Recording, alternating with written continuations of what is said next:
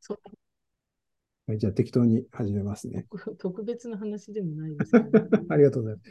はい。じゃあ、あの、皆さん、こんにちは。上昇ラジオということで、えー今日は特別ゲストでちょっとお話をしたいと思います。えっ、と、中野恵子さんなんですけども、実は今、石川県のどこにいらっしゃるんですか？今、石川県の金沢にある、はいえっと、総合スポーツセンターにいます。総合スポーツセンター。はい。なんで行かれてるかというと、あの、まあ、地震がありましたよね。1月の2日かな、今年。で、それで、えっ、と、災害支援の、えー DWAT として行かれてることになってるのかな。あ、じゃなくて、介護福祉士としてさは参加してますね。はい。ちょっと自己紹介をお願いしてもいいでしょうか。あの、福岡県介護福祉士会からの要請で、はいえっと、1.5次避難所というところのですね、うん、40床あるショートステイのようなはい。ところに、えー派遣されて、夜勤専従で、えっと、1週間。現在は1週間ですね。で、その前の週、前の前の週は1月の15から20日まで夜勤専従で、はい、行ってます。ありがとうござい今ます。現在は石川県にいます。はい。もともとは福岡県のケアマネさん、ケアマネージャーさんなんですけども、そうですね。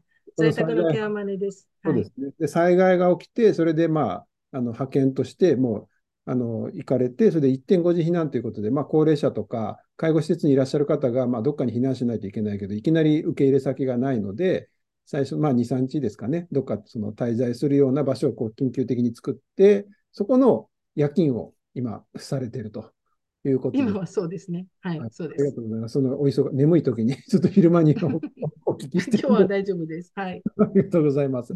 はい。ということで、あの、ちょっと、なんか現、現地の様子とか、多分全然わかんない方も多いと思うんで、ちょっとお聞きしたいんですけど、まあ、あれですかね、派遣されたのがもう2月、えっと、1月の10日 ?11 日ぐらい？15日 ?15 日から20日まで。あ最初はちょっと15日からの夜勤がどうしてもいないので、来てほしいっていう流れで、まあ、20日まで夜勤だけですね。夜勤って言っても、うん夜の16時、18時から入って、うん。あ次の日の7時まで。で。次は日勤帯というか、二交代制なんですけど、うん。うん。うん40人満床でしたね。入った、私が行った時はですね。ただ、あの、あれですよね、その地震が起きて、えっと、1週間、2週間後には行かれたということですね。あそうですね。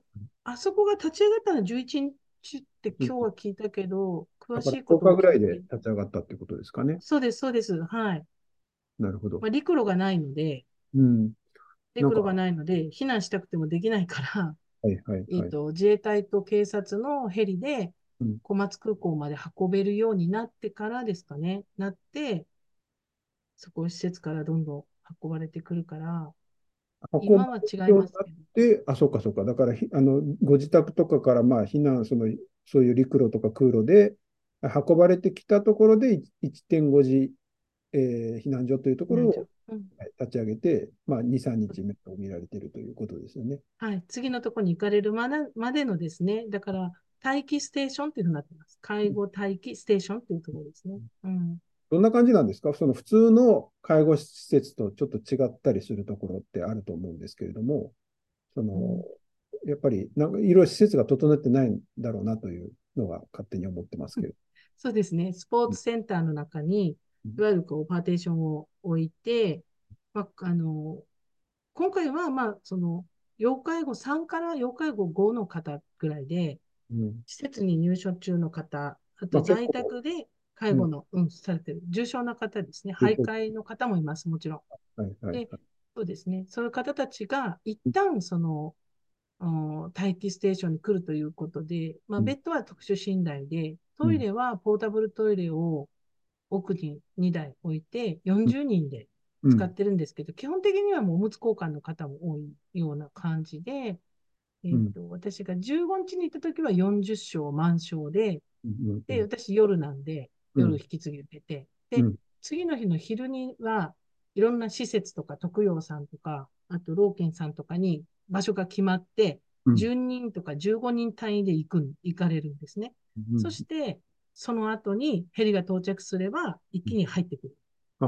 マンションになる。っていう、だから毎日行く、行くたんびに15人ずつぐらい入れ替わってるんです、人うが。ん。利用者さん自体が入れ替わるので、うん。まあ、長くいても3日ということですね。でも、あれですよね、認知症の方もいるし、ほぼ寝たきりのような方もいらっしゃる中で、だからその方々のやっぱりこう心、気持ち的にもかなり、まあ、普通じゃないというか、非日常的な感じになるわけですよね。そうですね。だから2日被災してから、うん。水もない、電気もないところで、うん。こうまあ、そこの介護士さんたちはみんな一生懸命介護しておられたんだなっていうのが分かるのは、うん。利用者さんが着ておられる洋服の枚数がね、5枚も6枚も着てるんですよ。はい。ああの普通のおむつも上からリハビリパンツ履かせたりして、うん。でそれは電気がないので暖が取れないんですよ。うん。寒い能登とか、うん。鈴から来るので、うん。みんな寒くて。うん。でだけど、たくさん着せら着せられてるというか、もう着ないと寒いんだと思います。だから、まあ、こっち金沢に来られて来て、でも飛行機とかヘリに乗ってくるんですよ。うんうん寝たきりの方が。うん17人ぐらい1回で運べるって言ったかな。なんうんか本当、そう正しい情報ではないんですけど、まあ、そしたらさ20人ぐらいこうダーッと入ってこられるんですよ。うんうんで、現地ではケアマネさんたちが一生懸命次のとこ探して、うんで、ケアマネさんも自分の利用者さんじゃないので、ブースに見に来られて、で、うん情報を、必要な情報を聞き聞いて、うんで、それから行かれる。まあ、そんな感じですね。なんかなんかあの、うん情報っていう意味で言うと、その、まあ、普段の施設だといろんなアセスメントとか観察して、そのいろんな普段の状態とか、まあ、分かってるわけですよね。で、今回のようなところだと、本当にもう入れ替わり立ち替わりなので、それぞれの方の情報、基本情報っていうんですかね、そういう情報って全くない状況から始まるんですか？あそうですね、そうですね。基本的にカルテとかを入れてくれてる人っていうのがほとんどいなくて、いないんですよ。いないっていうのは、被災した時にカルテとかをこう入れ込める余裕あれがないんですよね。多分余裕がないんです。うんとにかく洋服1枚、2枚、その洗ってあるような、うんあの施設でこうストックしてる洋服ばーっと入れて、うんあのタオルとかバスタオルとか、あと薬と薬手帳かな。うんうんうんでそれだけとにかく入れて、うん送られてくる感じです。大きな透明のビニールに入れて、利用者さんと一緒にこう運ばれてくる感じで。うん。うん。ですね。だから、あの、入り口に、あの、DMAT, さんっていうか、まあ、各県の DMAT が100チームぐらいなんか100チームぐらいバスで、あの、車で来られてて、うん。救急車で来られてて、うん。まあ、その小松から運ぶ、運んできたりとかもしてくれてるんですけど、うん。なんかその、ブースにと担当の、うん。あの、お医者さんと、とまあ、そういった、あの、アセスメントやってくれてる人がいるんで、うん。そういう人たちがちょっと、あの、トリアージしてくれるというか、うん。まあ、トリアージしてくれて、ある程度お薬がなんだと言って、そこから、まあ、入所っていう形にはなるんですけど、なるほど。うん。あの今、15 D 分ぐらいでやってる。15 15分ぐらい。でアセスメントやってるんで、情報量ってどのぐらいかって、まあ、想像できると思うんはいですけど。はいはい、今、DWAT って言われましたけど、一応、あれですね、説明しておくと、災害派遣福祉チームということで、DMAT はは災害派遣医療チームです医療チーム、そうです、そうです。だからの、今、医療チームさんだけが来てますね。あ今の石川には。はいうんじゃあその DMAT、DWAT がまあ連携して、まあ、そういうことをできればいいということですよね。なるほどなるほど。いや、だから情報もかなり少ない中で、そのその方に関する情報が少ない中で、なんかやっぱりこうケアしていかないといけないとなると、例えば認知度なんか分かんなかったりするんですかね。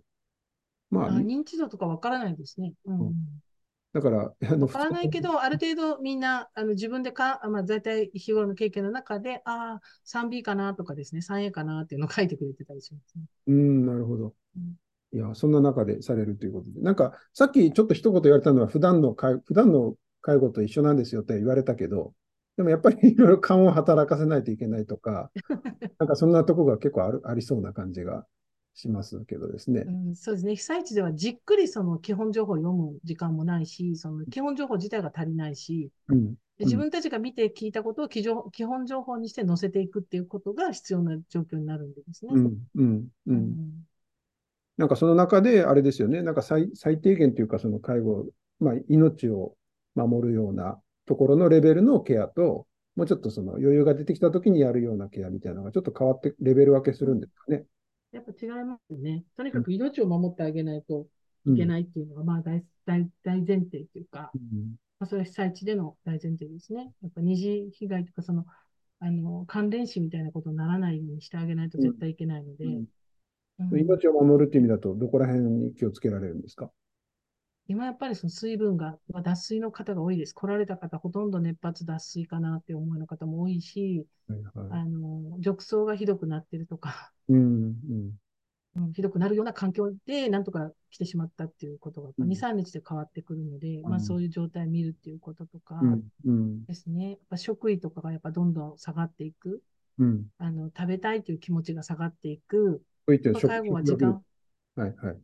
やっぱり介護の人が一生懸命こう食事介助とかやっておられた方とかは、うんやっぱりタイミングとか時間がなくなって余裕がなくなったりすると、食べたいという気持ちがなくなる。当然被災してこられてるんでうん、やっぱり気持ちの、やっぱり部分とかでも、うん。ご飯を食べる気になれないですよね。うん。やっぱそれと一緒なのかなと思います。認知症の方も落ち着かないし、うん。あの本当にあの言葉が発せられなくなっていたりとかするんで、うん。非常にそういう気持ちの部分のケアっていうのも、うん。その医療チームと違って介護はですね、普段の生活を普通に送れるようにするってことがやっぱ大事なことなので、うん。そういう部分では、うん、普通の生活がなかなかできない方にとって、この被災地で行うケアっていうのは、やっぱりよりもっと影響が大きいから、うん。うん、声かけとか、非常に水分補給とか、食事、排泄っていう日本人間の一番大事な部分をうん。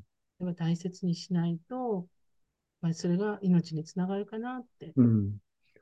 なんかそのさっき、あえっと、排泄っておっしゃいましたけど、やっぱりその、あの、そのステーション、待機ステーションってやっぱり普段は別の用途で使われているところだと思うんで、そんなに排泄のためのトイレがいっぱいあるわけでもないと思うんですけど、なんか、あれですか、ポータブルトイレとか、まあ、おむつとかいろいろそういうのを使っていくんですかね？まあ、そうそうですね。あの、そうです、そうです。あの、今、その、石川県総合スポーツセンターって一般の避難所の部分と、あの、今言ったようにショートステイのような避難所があって、うんで、あの、一般、まあ、車椅子のトイレは結構たくさんあるんですけどうん、一気に40床って来られてる方、まあ、もちろんおむつ交換とかうん、トイレ、ポータブルトイレ解除したらいけそうな方でも、ポータブルトイレをトイレ代わりに今、ブースをつくつけ、つけ、作って使ってるので、うん。やっぱり片付けが毎回結構大変だったりとかですね、感染、ノロの感染とかいろいろ心配もあるので、非常に今2箇所しかないないんですけど、うん。それは2箇所作ってるっていうことで、まあ、増やして、あの、車椅子のトイレ使うと一般の方もたくさん来られてるからですね、うんとてもあの共有できる感じではない。うなんか感染症とかやっぱりちょっと怖いですよね。熱が、そうですね。熱があはいって来られてる方もいるわけですよね。はい、います、います。だから、その感染インフルだとか、今、ノロだとか、あうんのコロナだとかもいろいろあるので、非常に難しい。で、あの、ポータブルトイレで言ったら、感染の、コロナの感染にかかった方に関してはですね、えー、なんて言ったらいいかな。あの、福祉用具の、あの、なんですかね、排泄が終わったら、あの、ボタンを押すと、こう、一回ずつ、あの、排泄できるような、自動の、あの、なんですかね、バッグがついてるようなやつうん。がすごく、うん役に立ってたりしますね。毎回その汚染物をうろうろ持ち回るっていうのが危ないので、うんうん。まあ、そういうちょっと感染してるんじゃないかなっていう疑いのある方は特にそういうポータブルをうん。あの配置したりうん。したりしますね。うん。なんかそういう道具が大事ですね。そう感染の対策が高い方は、ナースが見て、あの、見るんです。医療、医療系の方に見てもらうっていうのがちょっと分けてますね。そうしないと、私たちが健康な方にまで移すといけないので、一応ガウンテクニックはもちろんしますけど、それでも広がるからですね。うんううんん。だからいいろんな話ちょっと聞きたいんですけど、ちょっとですね、一個だけめちゃくちゃ聞きたいことがありまして、先ほどあの、なんか、先ほどちょっと事前に話してたら、なんか、中野さんがなんか石川弁みたいなのを喋ってたんですけれども、あれは石川弁なんですか？それで、石川弁はなんで身につけたんですか？あそう、偽物の石川と喋ってますけど、あのーそう、私、最初に入った1月の15日の時に、石川の地元の方たちが支援してるのを見ててえ、あの被災地では、まあみんなそうなんですけどうん、あのーどっから来たがーって声かけてるんですよ、利用者さんにですね。どっから来たがーって言って。うんうんうんで、あのだとか、鈴やって言って言うんですよね。認知症の方でも、一体どこで生まれたの？とか私たちも聞きます。当然日頃の支援の中で。うんそしたら、なんか鈴から来た、あ、大変だったなーって、偉かったなーって言って声かけるんですよ。でね、でもみんなそうすると、あんだ？あんだって言って言われて、やっぱり本当に地震怖かったんだと思うんですよね。私たちも本当そういう中から大変な思いして来られてるわけなんですよね、利用者さん自身が。うんまあ、認知症がある方で、本当、あの、名前とかも言えない方も多いんですよ。徘徊もされてるし。だからうん本当に手に油性のマジックで名前書いてないと、うん迷子になった時に助けられないなっていうような方もいるんだけれども、うん大変だったなって。で、あの、もうポータブルだろうけども、ちょっとおむつを履いてもらったりとかしてる方がいて、うんごめんなって、水が出んので、とか言って、ん。出んのや、そう、ほほら、ほらって言われるんですよ。ですごくね、あの、それは石川の介護士士会の会員さんたちがうん、大変だったな、偉かったなって言って、言ってるのを聞いてね、すごくね、あの、安心されてるんですよね、表情が。自分たちの言葉で話しかけられるのって。でうん。私、福岡から来てるんでうん、あの、話しかけられても、全然表情が良くならないんですよ。本当に。だから、皆さんの言葉を聞いて覚えて、もう、あの、例えばおむつ替えるときでも、あの、おあの、ありがとなって言って、うん。あの、こちらがね、ちょっと変えさせてな、ごめんなって、不自由だからなって、水が出んのだって言って、うん。で、そんなほなほなって、やっぱりこう、怖い思いしてるし、水が出ない、電気が出ないっていうのはやっぱり体験してこられてるから、うんなんか理解してくれて、くれて、協力的な動作してくれる方も多いんですよね、うん。すごくね。認知症の方でもやっぱり理解して、そりゃそうですね、本当に、うん。あの、落ち着かない方、キョロキョロキョロキョロしてる方も多くて、うんだからゆっくり声かけて、あの、ここどこかわかるって聞いたらわからんって、金沢やでって言ったら、えーって顔されるし、みんな。ここ金沢やでって言って。そうかで。地震があったからこっちにな、来てるんだ、ちょっと待てなって言って。うんなんかね、本当にね、あの、石川の方たちがそういうのを分かって仕事の合間に来られてるわけですよ、支援に。うんだから私、今回2回目来たのは、まあ、その会員さんの皆さんがね、うんリレー形式で自分の仕事の休みの時に来て支援されてるからですね。まあ、今回は2回目夜勤の、まあ、一として来ようかなと思って来ましたけど、うんううんん本当にね、すごく利用者さんっていうか、まあ、高齢者の方、特にうん馴染みのところですから、そこから来られてるってね、すごく大変なことなのかなと。